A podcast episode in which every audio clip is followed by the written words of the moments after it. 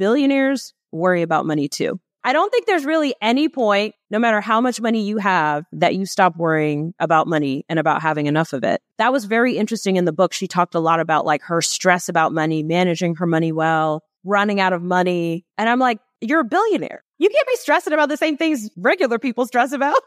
Billion Dollar Creator is a show teaching creators how to capture attention and turn it into real wealth. We will deep dive into brands, celebrities, and entrepreneurs who have done it before and show you how you can apply it to your business as an everyday creator. Welcome back to the Billion Dollar Creator Podcast. I'm excited to talk about the first black female billionaire, which, if you had to guess, I'd say Oprah. Exactly. That's what everyone would say, right? But it's not. It's, but no, it's not Oprah. It's not Oprah. Oprah became a billionaire, I believe, in 2003, which was two years after the first black female billionaire, which is Sheila Johnson. Okay. Sheila Johnson and her husband, Robert Johnson, started BET, the Black Entertainment Television Network, back in the 70s. I think like 73 oh, is wow. when they started it. And they, neither one of them came from money. They just saw a gap in the marketplace that there was no television specifically catering to Black audiences, that there were not a lot of shows on TV that showcased Black actors or people. Mm-hmm. And so they decided to try their hand. That he was in broadcasting in government and he knew some folks that he could get to become investors. He has the gift of gab, you know, and is very personable and you know, it's easy for him to connect with people and to negotiate. And so it was easy for him to gain his first investor, which I think was like maybe 50 grand, right? Not a huge sum of money. And with that amount of money, they set up their office and they started this business. She had actually been in the entertainment space. She was a professional violinist. She was leading orchestras and putting on plays and things like that. So she understood entertainment in ways that he didn't necessarily. And so they started with like no real experience, nothing, just seeing a gap in the marketplace and deciding to do it not really having any money other than investors that they were able, one investor, I believe, that they were able to put in. And so they built this business from scratch. And she sort of always played the behind the scenes. He was the founder, CEO, like front facing. She was a co founder, but he was always the yep. front facing person. Anyway, so they built this business and over two or three decades, it becomes a billion dollar company and they get divorced. And, you know, that's always fun. so they get divorced. And the reason they get divorced is because he's been cheating on her the entire time, like for all three decades of building the business. He's cheating on her and he's not just cheating on her like with, you know, Sally down the street, right? he's cheating on her with the woman in office. Okay. So several of them. So like various different women who worked for the company. And these were not secretaries. They were like executives, people in leadership. He made various of them his girlfriend. And so she would show up to the office every day and work. And I think she was kind of naive or just ignoring it and just sort of ignoring the signs. And then eventually he gets sued by one of these women that he's been sleeping with for literal years while she's in the literally in the office down the hall. And he gets sued by them and she gets served with the papers as one of the owners of the company. And that's how she finds out that he's been cheating on her all this time. Wow. That is not a great way to find. I mean, not that there's ever a good way to find out, but that is like especially rough. Oh my God. So, yes, because in that she found out she was being sued because of her husband's philandering. And not only that, but her husband has been cheating on her. And not only that, because of all the different people quoted in the papers, clearly everybody at the office knew. You found out about this from reading her book. Did she talk about it in the book that like everybody knew but her? Yes. She goes into a lot of detail about their relationship and how they got together. And she actually was an entrepreneur before him. She had her own small business as a professional violinist. So she would train students and then she put together the first like diverse orchestra. Okay. So she got students from all different walks of life and trained them and put together this beautiful orchestra. And they literally traveled around the world and like performed in various countries. And it was pretty amazing what she had built as a black female entrepreneur in the 70s, you know, and this was her side hustle. She had a full time job. so anyway, she finds out and that's when shit hits the fan and she finally is ready to face facts that he's been cheating on her all this time and never treated her very well. And so now she's ready to, well, actually, she didn't even get divorced then. I think it took a couple other things to happen because I think that they recovered from their relationship after that. But then she found out he put this other woman, he made her the CEO of the company. He was ready to step down as CEO and basically be a board member.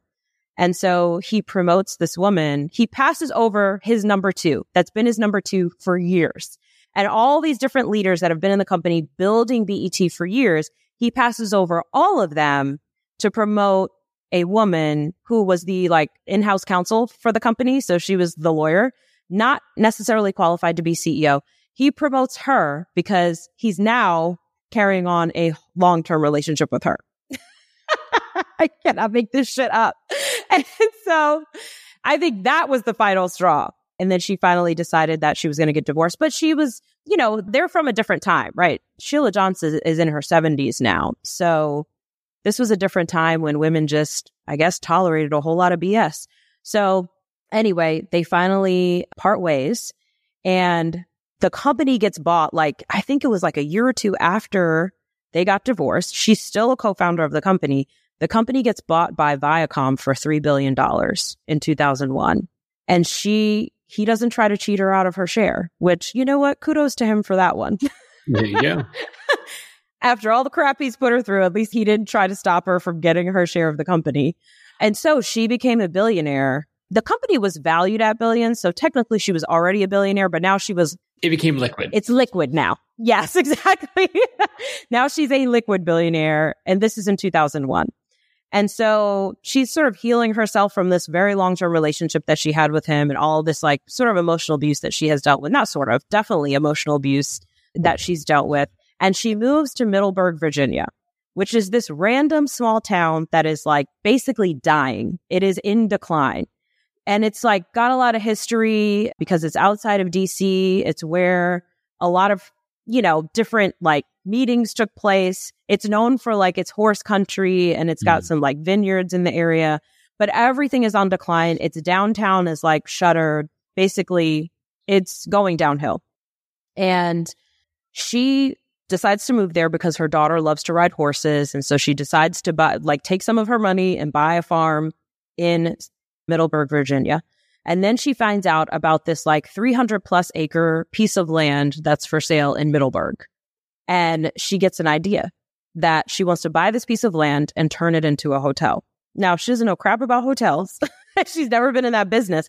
And she would be betting a huge chunk of this massive amount of cash. Like she could just be done, right? Like, and just live a great life and not work. But instead, she decides, I think she was like definitely in her 50s, maybe in her 60s at that point she's late 50s, maybe early 60s, and she decides to bet a huge portion of all this huge amount of money that she worked her whole life for on building a resort. And so she has to fight the town because the town's like, they're very into their history. They don't want somebody new coming in, building something that's going to ruin the town. There's going to be traffic, blah, blah, blah. So anyway, long story short, she fights them for like probably a five to 10 year period and then finally builds Salamander resorts which is a fabulous resort that I vacation at. Oh, and nice. I've actually seen Sheila Johnson and waved hi to her many times when I was there. She's always there. She's always greeting guests and she's very personable, very approachable. And hopefully we'll get her on this podcast sometime That'd soon. amazing. Yes, but they just celebrated their 10 year anniversary. So it officially opened in 2013. During the 2008 recession is when they were like halfway through construction. And this is the part that I learned that I thought was interesting. Billionaires worry about money too. so I don't think there's really any point, no matter how much money you have, that you stop worrying about money and about having enough of it. That was very interesting in the book. She talked a lot about like her stress about money, managing her money well, running out of money. And I'm like, you're a billionaire. You can't be stressing about the same things regular people stress about. Do you think that was because she's pushing the limits of her finances? Like, this is something that I wonder about as you take these bigger and bigger swings, you know, like you might be taking a swing with proportionally the same amount of money, right? And it's close to the edge and you might not have the same safety nets. Like Elon Musk did that famously with Tesla in Tesla SolarCity and SpaceX, where he's like taking these swings all at the same time and like almost goes bankrupt because of it. and I think he did it again with X or Twitter. And which that I think is like a pathological issue where he only functions, you know, if he feels like his back is up against the wall or something. But I've heard these stories of billionaires like pushing the limits.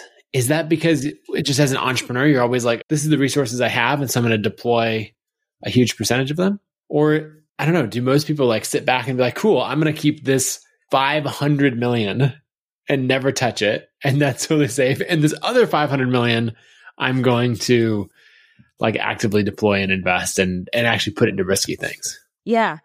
I don't know. I mean, maybe entrepreneurs are just wired in a way where mm-hmm. we, I think it's easy to become addicted to risk and wanting to just, ma- we're very attracted to making big bets. Do you approach things that way? Like, do you have, obviously, you've got your fire goals and all of that. Like, do you feel like you're putting quite a bit at risk as you build your company? Or is it more that you're, I don't know, like continually building up that stockpile and you're like, look, that I'm not going to touch that, but here's my liquid side that I'll risk. So even if this goes terribly wrong, I'm entirely fine. Yeah, you know, I've done both. I've taken big risks. I've had huge failures where I lost seven figures, which I'm going to save that story for my next book.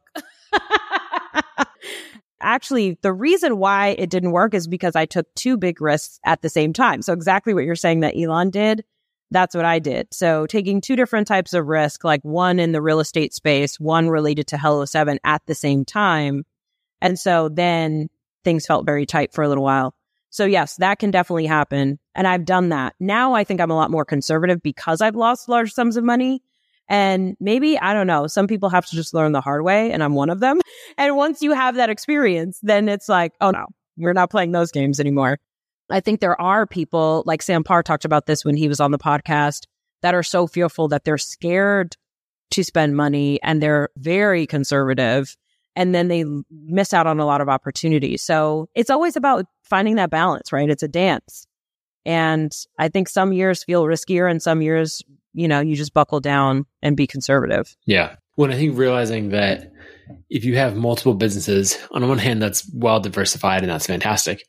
But there might be market pressures that come and affect all of them at the same time, right? A big downturn might actually have you spread thin between a few businesses that you need to shovel cash into to keep them going, or your real estate portfolio might be down or something else. Because it's easy for me to think about, like, oh, if something happened to ConvertKit, then this other business is doing really well. And so, see, they'll balance each other out, which I bet half the time is probably true, three quarters of the time. Yes. But you could easily end up in a situation where, you know, every major business that you own is hurting for cash simultaneously. And it actually just bleeds you dry faster because you were so well diversified. Exactly. That's kind of why one of my favorite metrics is revenue per employee. Isn't it the best? so I feel like it's one of those things that helps you to not go crazy, right? And do too much or take too much risk. It's a sobering statistics that helps you to recognize like, oh, let me actually stop adding people and let me make sure that I'm actually utilizing the resources to the level that I should and extracting the value from all of the resources that I already have available to me. And it's funny because I tell new entrepreneurs this all the time when they're like, Oh, I have no money to invest. And I'm like, thank God, because you would just squander it on nonsense. so it's better that you have no money, right? Like use the resources you have. You have talent, you have time, use that. You have the internet, right? You have all of these resources available to you. Use that rather than actual capital that you don't even know how to appropriately deploy usually as a brand new entrepreneur, right? You're going to make more obvious mistakes. Yeah. I love revenue per employee for three different reasons. The first one is like you're talking about, helps you stay conservative because everyone's always saying, Hey, let's add more people. And if you see this growth trajectory, you're like, look, we got to hire ahead of growth, all these things that people say. And you can get yourself into a position where you're responsible for all of these salaries, right? Like Spotify just laid off 1,500 people today. I think it's some huge number of employees, right? And as a founder, you're responsible for all of those salaries. And so if you keep track of revenue per employee, you're going to hire more conservatively and you know, you're not nearly at the risk of a layoff. The second reason is you get to pay a lot. Like if you are gradually driving revenue per employee up over time, that means you're going to be able to pay higher and higher salaries. And I like to pay people a lot of money. That's just one of those things that brings me joy. Exactly. And it also makes your company competitive. It makes people not want to leave because it's hard to replace that salary somewhere else in a similar position. So those are all great business reasons to pay people well. And that's the thing. It's like, I want all my team to have buy in on the fact that we want to keep expenses down. You know, it serves everybody. So everyone can play a role in keeping expenses down in whatever, you know, departments that they run, for example. Yep. Absolutely. And that's really the third reason that I love revenue per employee is it forces people to think about optimization. You know, what can we automate? What can we eliminate? And not just say, Hey, how do we throw more people at this? So it makes us very methodically add team members and everyone's really like at ConvertKit, everyone has exhausted the other opportunities of, you know, automating steps or outsourcing or other things by the time we add an in-house team member. So yeah, revenue per employee is my favorite metric. So good. So good. Everyone should be tracking this. The moment you hire your first employee, just start tracking it just so that you can see how adding this person has increased revenue. What has it done for you? And then it'll make the case for how you're going to continue to add to your team, but in a strategic way. And yes, systematizing, right? Because there's so many times where like a process, a policy, or like, why are we even doing this? Like there are emails that we answer that I'm like, why are we answering that email? That's not from a customer. It's not from a potential customer. And it's a waste of our time. Just don't even respond. Just literally delete it. you know what I mean? yep. With the, what you're saying about tracking it, a lot of people would track it over time by doing a random calculation sporadically. I would really encourage you to graph it and actually have that on a monthly or a quarterly basis of being able to see, you know, just headcount and employees. I can share a graph of ConvertKit if anyone's watching the video on YouTube, I'll make sure that we get the graphic of ConvertKit's revenue per employee graphed over the last five years because it's something that I closely watch. Yes. And you'll notice different trends when that happens. Interesting. I do track it monthly, but I don't graph it. So I'm going to start doing that because that sounds fun. I want to see that graphed and see how it shifts over time and just the trends of it. You know, what's the pattern? Yeah. Yeah. So anything else on Sheila Johnson? How did we get on revenue per employee? I don't remember. well, anyway, one of the things that I loved about her is that she took a huge bet. She took her capital and bet it on a declining town. And with this premise that I feel like was really risky. So, like, what she did with BET is say, okay, there's a lots of television out there, but there's no television that is specific to this particular audience, to a Black audience. And there's all these reasons why you would think you're going to build a billion dollar company on 12% of the population, right? Like that sounds risky and like almost a bad idea in some ways. And they just followed that inclination and bet on it and won big. And I feel like she did the same thing with Salamander. So this is a very small white town, right? Like not a lot of diversity at all. Actually, zero diversity. And she came into that town and built a resort that has a hugely diverse audience. So that is one of the things that always stands out to me when I go to Salamander. That's why I go every year. It's like one of my fun fall trips that we do. And what I always notice is that there's people of every different age group, of every different ethnic background, lots of black people, but lots of other people as well. And like, you don't see black people riding horses very often. You know, they have stables at the resort or like doing archery, which is another activity you can do, or all the different things that they have. She made this bet that like, I have this mission or this idea that this is a space that I'd like to see be more diverse. And so I'm going to build something for everyone in this place. And that's scary, right? But I think people don't bet on these kinds of niches enough, I think, where you just see a gap, you see a group of people, or there's a segment of the market that's just not being served well, that you can come in and serve them. And it's scary because you're saying no to half the market, 80% of the market, 98% of the market, but you're betting on this 2% that's going to buy from you. And she's done that twice and won big. So they just celebrated their 10 year anniversary. I don't know exactly how much money the company is making, but from what I understand, they have over a thousand employees. They have seven different resorts now. So that was the first one. Now she has bought various other locations. She's building one in DC. She has the Aspen Institute. She just bought that resort. She's partnering with the Aspen Institute and she has resorts in the Caribbean, Florida, etc. So anyway, that's awesome. I think she's dope. Oh, one of the things that I was going to say too, that I was talking about is the 2008 recession. So she was halfway through building Salamander in the 2008 recession. And because of the recession, right, like her wealth was down and she closed the doors and just stopped the construction for over a year until the recession was over. So rather than push it because the cost of building supplies went up, the cost of labor was up, everything was up. And so rather than push it, she went the conservative route and was just like, just shuttered the doors and said, I'm going to have to wait a year or two before we start to build again when conditions are better. I just thought that was so disciplined. And I was surprised, especially from a billionaire who could take more. She has more space to take more risk and she didn't. So it's just one of those things when you have a mission and you believe in something, it's going to take time and being willing to be conservative when it's the appropriate action and also willing to just play the long game, be in it for the long haul and understand it's going to take a long time before you see the payoff. I think a lot of people don't have that ability, but the more you can build that ability to wait and increase your patience and your consistency, I think that's where the big payoffs are. So anyway, Sheila Johnson, hopefully we'll get her on the podcast and she'll tell her story firsthand. I love it. Okay. So into another segment which is chess, not checkers. Which, by the way, a bunch of people, when we are in person, said that when they heard us talking about this, they thought we said chestnut checkers, as in like chestnut roasting over an open fire. Uh, but we are, in fact, saying playing chess, not checkers. which is an example of someone thinking ahead in an innovative way and doing something where you realize, oh, they're playing an entirely different game than we are. So you had this uh, written down, which I'm fascinated by it as well, but I'll let you kick it off of the Michelin tire company, specifically the Michelin stars, and that the tire company is the same, which when you think of fine dining and tires, that is not normally what comes together. So why don't you dive into this? And then I've got some stuff that I want to add.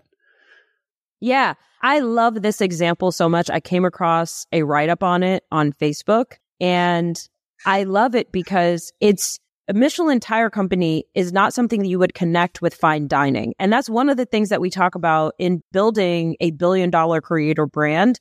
You don't necessarily have to do the obvious play, right? Like one of the billion dollar creators that we've talked about on Instagram, her Instagram name is Supa Cent, and she built a makeup company. But she was just an influencer who was talking about pop culture and whatever else was going on, right? On Instagram on a regular basis and she would do her makeup while she was talking about this stuff. So her audience wasn't following her for makeup advice or makeup tutorials, but she just happened to be doing that. It was like this tangential part of her brand. And she realized, okay, I have all of these women following me who buy makeup and why not buy it from me? So she created a makeup brand and has made millions of dollars from this makeup brand. And I feel like this is a similar idea. So Michelin Tire Company was trying to find a way to get people to wear out their tires. Basically, they want people to replace their tires more often. And in order to do so, people have to actually leave their homes. So they wanted to encourage people to not just go to work or go to school, but also go other places, right? And so they decided to start reviewing restaurants and creating this list of restaurants that are Michelin starred restaurants, which means restaurants that you want to go to, that you want to visit. And the whole idea behind it is just for people to drive more, wear down their tires, have to replace their tires more. It has absolutely like fine dining. What did this tire company know about quality dining, right? Nothing. But they decided to create this list, right, of Michelin starred restaurants and now, where do we all want to go? Where do we want to eat for like the best meals? Michelin starred restaurants. That's where the origin came from. So they were playing chess, not checkers, and said, what is a way that we can get our folks out of the house? What's a resource we can provide to them that's going to urge them to get out of the house? And that's what they did. So brilliant. There's so many things in that. First, well, no, I'll save it for later. And in just a little bit, I'll tell a story about a time that we tried to do something similar at ConvertKit and failed. So I've definitely sunk some money into creating my own equivalent of that. But one thing that I love about it is often when new technology comes about, it is a solution in search of a problem, or at least people don't know how to use it yet. So on one hand, this seems ridiculous, right? We invent the automobile. that is an amazing thing. We can drive you know, even 25 miles really quickly, right? Like the amount of time that a normal human can cover or the amount of distance a normal human can cover in a day just increases substantially. But they have such a problem that like people don't do that. How would you know? How would you think about what is possible now that you have a car? And so they're actually like, you should do a road trip. But that is a concept that does not exist, you know? It's like this leisure travel in that way by by car. You know, it existed for some by train, but by car is something that they have to convince people to do with their travel guide. So I think about things like like technology like virtual reality where, you know, right now you put on the headset and who knows what, right? You can play games. It's basically a, a solution in search of a problem where it's not widely used. But I wouldn't be surprised if 10 years from now or 20 years from now, we look back on it in the same way that we look at like the car and say, oh, it's obvious now that it's used for these things. But it takes someone to actually demonstrate the use and then convince the general public that it has that value. Okay, you want the example of when I tried to do this and screwed it up? Yes. I definitely want to hear that. so, a couple years ago, late 2019, we were looking through the types of customers that we had for ConvertKit. Maybe 2018, somewhere in there. And we noticed that we had a lot of digital marketers, you know, both the best digital marketers, the people who I love their content, they're out there serving their customers and creators or subscribers really well. And then also we had some of like the direct response marketers that they're great at copywriting. They're kind of sleazy. This is the the type of person that like really dominated Infusionsoft and Maropost and some of these other email tools where they just see their audience as a piggy bank and you can just earn ATM, you can just send an offer, cash in. And I was noticing these two worlds of like creators that we deeply care about and who care about their audiences and you know these somewhat sleazy marketers. And it was interesting watching the business. I knew it could get pulled into this like direct response marketer world if we weren't careful because those people understood the value of email. They were very happy to pay for the product, right? And they would tell all of their friends. And we had great deliverability and everything else. So we saw that segment growing. And one thing that I realized is you couldn't just avoid going down a certain path. You had to deliberately go somewhere else. We couldn't just say, we're not going to actively get those people, but had to say, here's who we are for instead. And so we really started to double down on the creator positioning. And one thing that made me realize is we need to go beyond creator just as YouTuber or, you know, social media influencer or blogger or podcaster, but also to include artists and musicians. And so we started to really focus on music as a industry. We already had Tim McGraw as a customer and we had a handful of others. And so we started to make this deliberate push into music. And then when the pandemic started in 2020, we had our whole events budget and we didn't know what we were going to do, right? Because all our events were canceled and we're like, what are we doing? So Haley, who was running all the events at the time, she's produced all the billion dollar creator events now. But what she did is kind of on the fly, she made this thing called creator sessions. And it started out, the very first one was working with a food creator who like did a live broadcast and in her kitchen and like taught a whole recipe and answered questions. And it was scrappy and really interesting.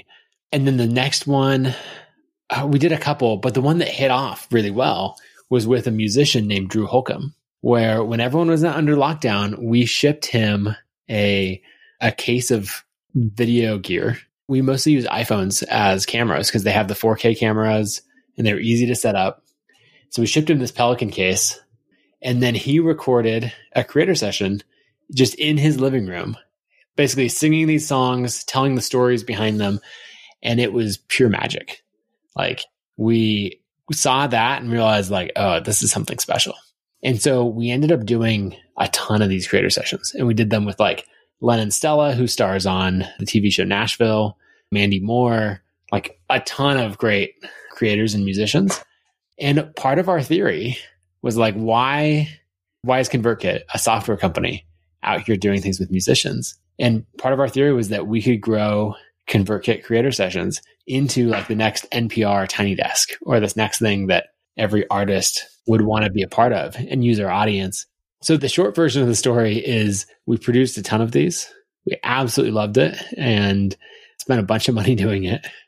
And we ended up not really ever being able to get traction. Like we'd get a decent amount of views, but two things really killed us.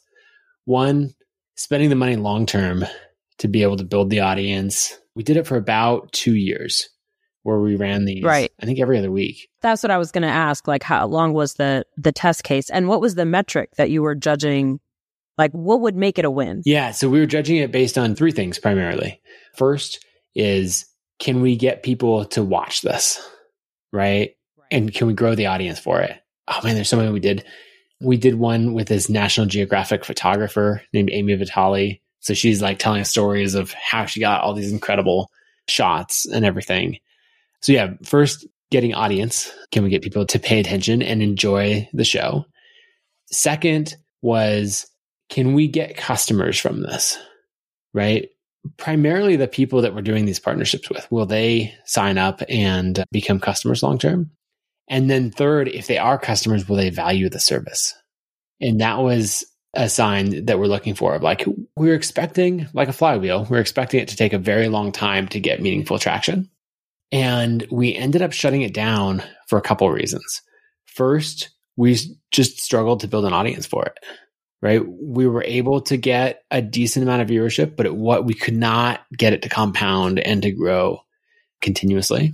Interesting. One question I have for you is some of the people that you got, were they like, I'm assuming you were doing this on YouTube? Yeah. Is where the videos YouTube. were? Were did you have any of the people that you featured? Were they big YouTubers? They were not like they were more traditionally famous than YouTube mm. famous, which I think is a learning. Okay. Okay. Just curious. Okay. Keep going. Yeah. And so the other thing is that in the music space, despite email driving pretty much all ticket sales for tours, all these other things, and being the best channel, generally the artists themselves didn't really care about it. Or the management teams, they were all in on social, even despite the metrics that you would show them where it's like, look, your segmented email that went out to your fans is what actually drove sales for the tour, right? That's what tipped it over all the conversions.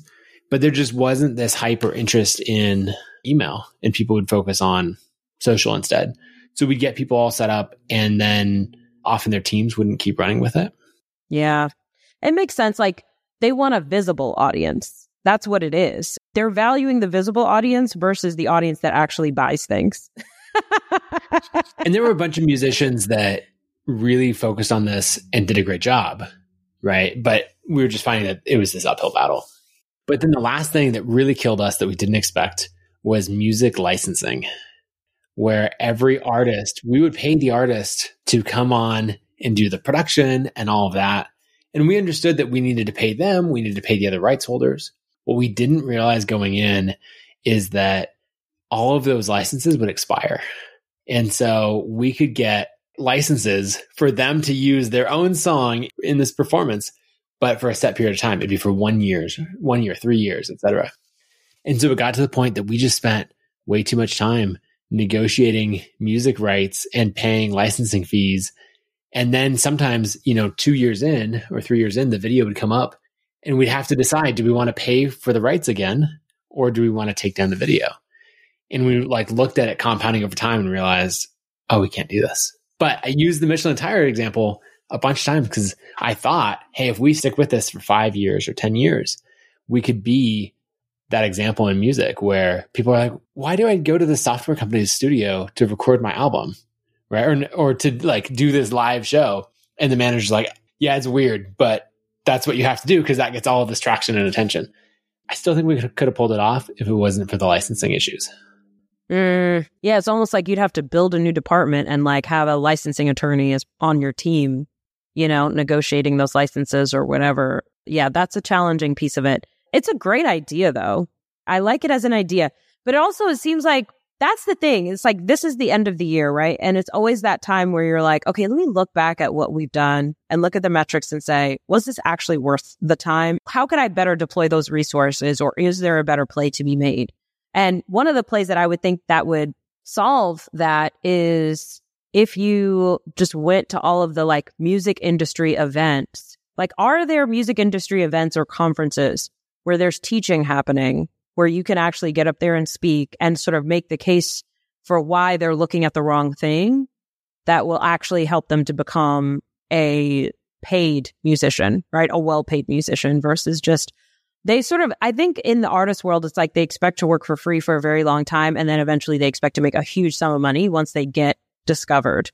And now we have like emerging artists that are like making a name for themselves on TikTok or whatever where they're actually able to get paid separate from getting a publishing deal, you know? So it's interesting. Yeah, I think it's just looking at where you're fighting an uphill battle. All of entrepreneurship yes. is an uphill battle, to be clear. but it's yes. where are you getting that momentum? And I think two years in, we were really proud of what we'd created, but we were still not getting that momentum.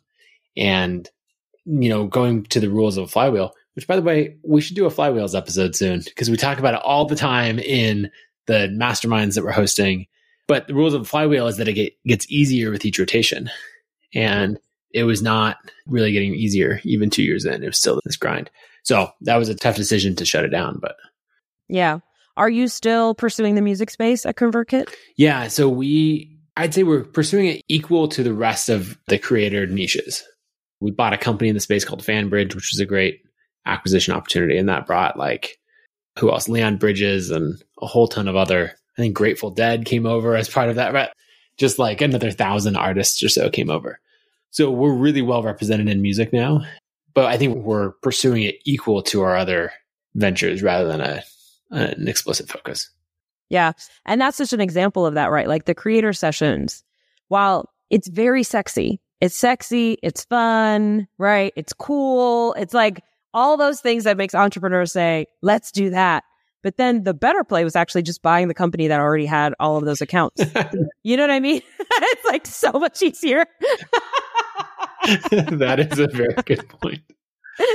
Oh man. I think we have to be careful as entrepreneurs, like question the sexy because that was like for me, that was two sexy plays, right? I wanted physical spaces for my clients, right? For gathering. And then I also wanted to do this conference and trying to do both of those at the same time, two big seven figure bets at the same time. One of them was successful. One of them was a fail. So yeah, like maybe one at a time, right? Or also what's the conservative version of this or what's the like the minimum viable version of this that I can just get out the door, test it, test and invest instead of, you know, going all in the way we do because we just fall in love with an idea.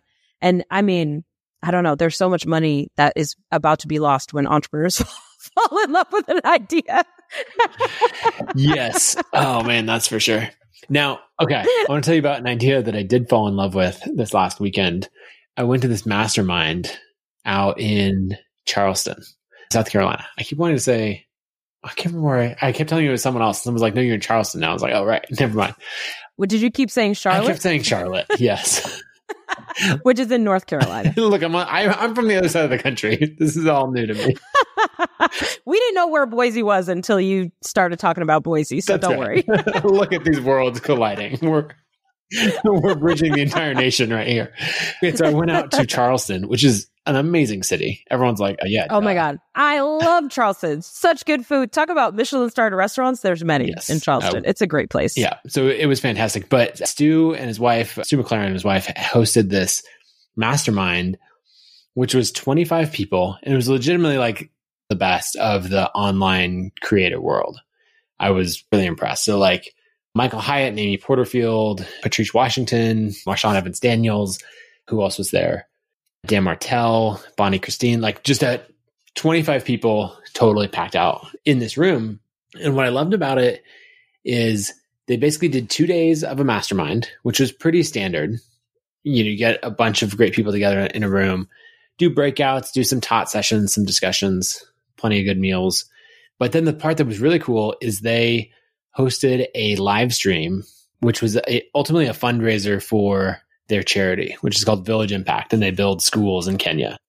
And so they did it at this studio in Charleston, which has been used by like Tony Robbins and a whole bunch of other creators. So it's one of those studios that has the, like when you're standing in it, you're looking at like 12 TVs full of Zoom faces, and there's like a 80 inch TV on each side that has the chat and then behind you is this full video wall that can change to everything. Yeah, like the LED wall. Love it. Yeah, I'd never been in a studio like that before, and I was like, this this is legit. So what they did is they had this call. They called it like predictions for 2024 or something like that. And they basically all these creators that were there for the mastermind, they hosted them in panels for 20 minutes at a time and then sold access to it. So it was this Friday night live stream. It went from 7 p.m. to 10 p.m. Eastern, and they sold access to it. And I, I think there was like a thousand people that tuned in to watch live and paid for that. And then during it, people would donate more towards building the schools, and the panelists would donate towards building the schools. Amazing. Uh, so it ended up raising $380,000 for this charity, which is not a big charity. So I think it probably was like a quarter of their annual budget or something.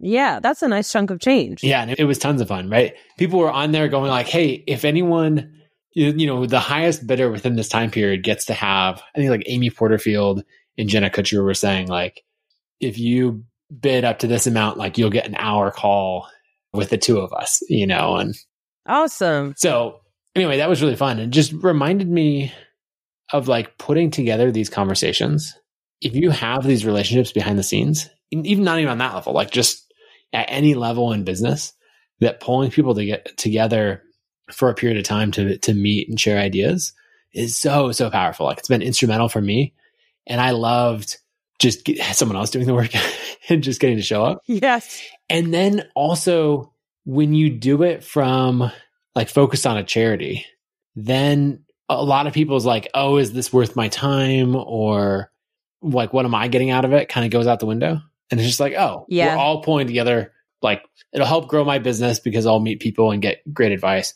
But also we're pulling together for this bigger goal of like building schools in Kenya. And so anyway, I loved it. This is a great idea. And I think I might steal it for the Hello Seven Foundation.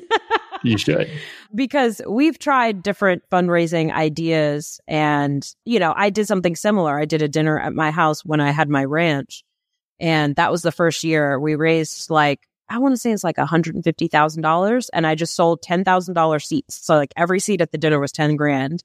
And it was just a dinner with me and like all the entrepreneurs in the space were dope and some clients of mine. And we had entertainment and my chef at the time, Chef Bia made an amazing meal and we had amazing discussion and they got a tour of my ranch, which people wanted, you know, and, and they got to stay at the ranch for one night and that was it. Like, and that was 10 grand. And so that allowed us to raise a lot of money that was able to provide a lot of doula, doulas to women who were about to give birth and, and needed that support. So it's crazy. Like that's the thing. It's like once you realize all of these resources that you have available to you, you can deploy them in so many different ways to have social impact for yourself, like in so many ways. But I love masterminding. I love the idea of creating a mastermind, but then also having it. It's a win win for the entrepreneur, right? They're not going to say no because they get to mastermind, like you said, but they also get to do this thing that makes them feel good and give back, which I think any entrepreneur that's making a lot of money probably wants to do. Just feels like, you know, when you have a lot, you want to give a lot and be generous. I actually have a mastermind coming up next week and doesn't have a name, but basically one of the entrepreneurs is it's all black women who have made eight figures or more in their businesses. And so there's one entrepreneur, just like Stu, who, you know, lots of people know, but I'm not going to say her name, but she is decided to host this at her house. So she's brought in all of these different women who are very accomplished, all have eight figure businesses. And I think there's like maybe eight of us. And we're going to spend like three days together just talking about how we can support each other, how we can share resources with each other and like what are each of our goals and how we can, you know, help each other make it happen. And, you know, like present bottlenecks that are in our businesses or in our flywheels and get ideas. You know, you just have this brilliant brain trust. So, and I have to leave my house for four days, which is a big ask. I am in my holiday season. Okay. I don't want to leave. I'm enjoying like winding down, but I'm going to go to this because I know I'm going to get so much out of it. And that's how it is. Like masterminding is such an essential part of entrepreneurship. And I feel like there's a lot of negative talk about masterminds, but it's necessary. And I notice you spend a lot of time on the road to mastermind and go to events and be with other entrepreneurs. So yeah, it's worth it it's so much more valuable to me than conferences because it basically cuts through to just the speakers or just so many of the top people that would be at a conference. and dedicates a lot of time. So you're not trying to catch them for 15 minutes in the green room.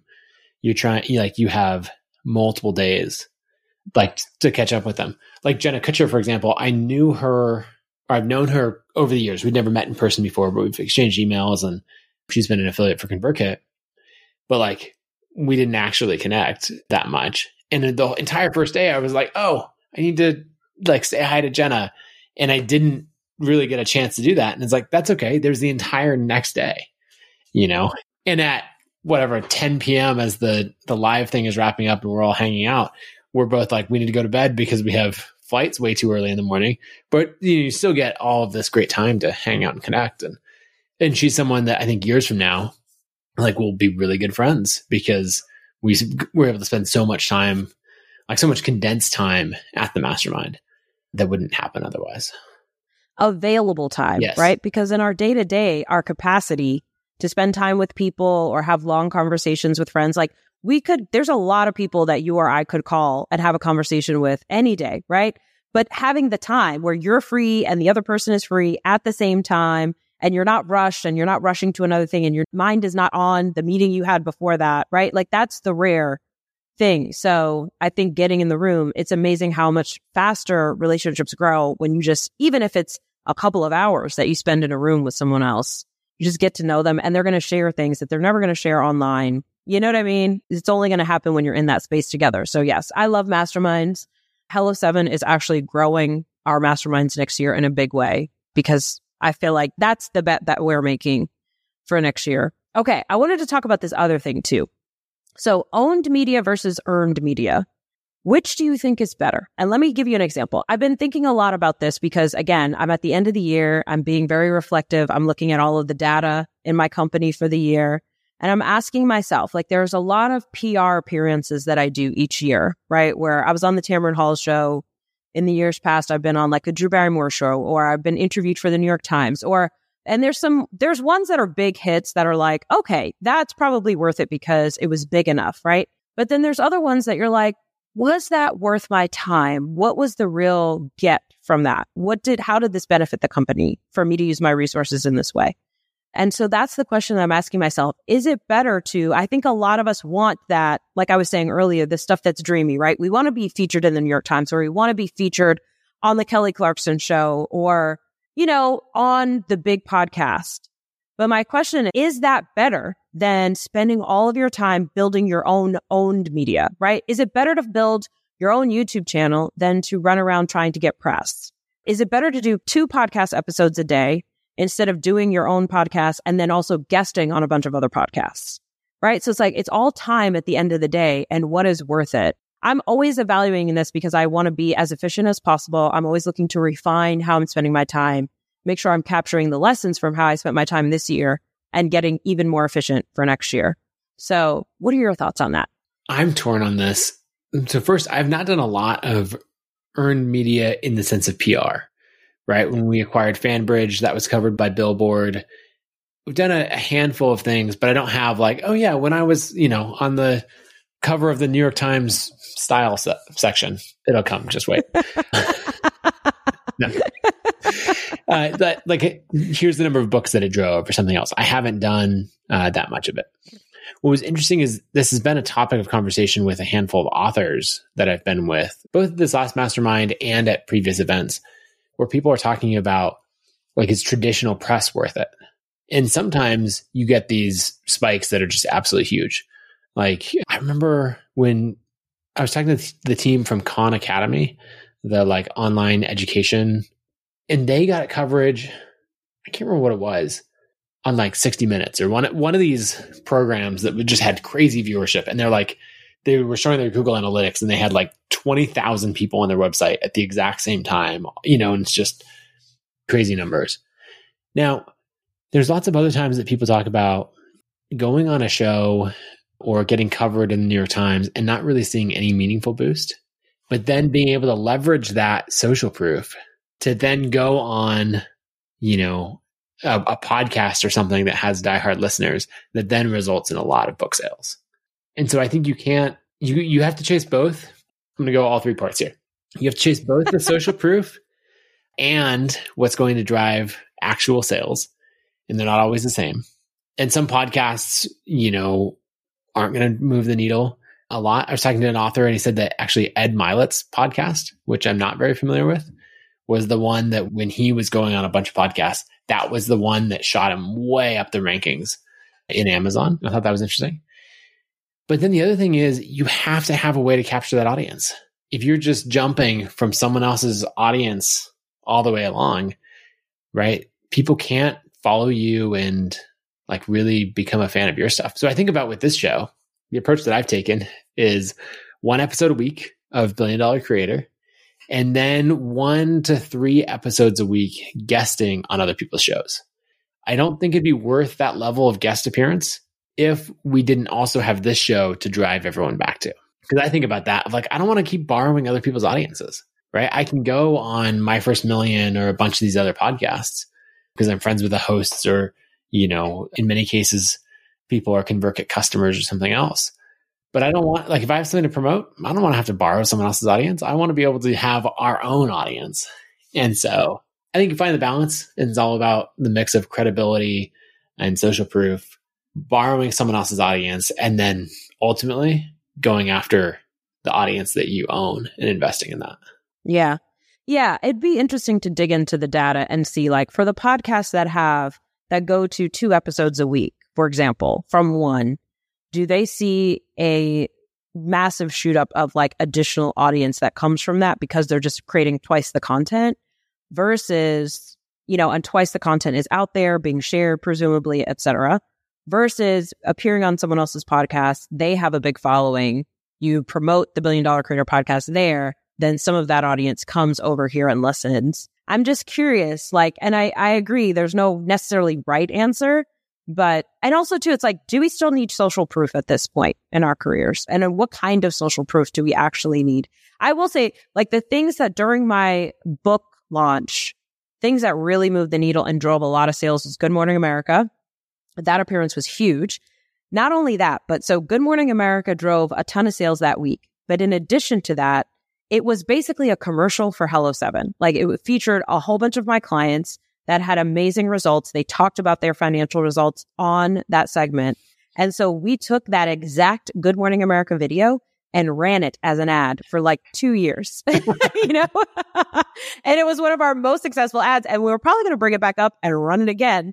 And I recently had, I was on the Tamron Hall show in September, I want to say.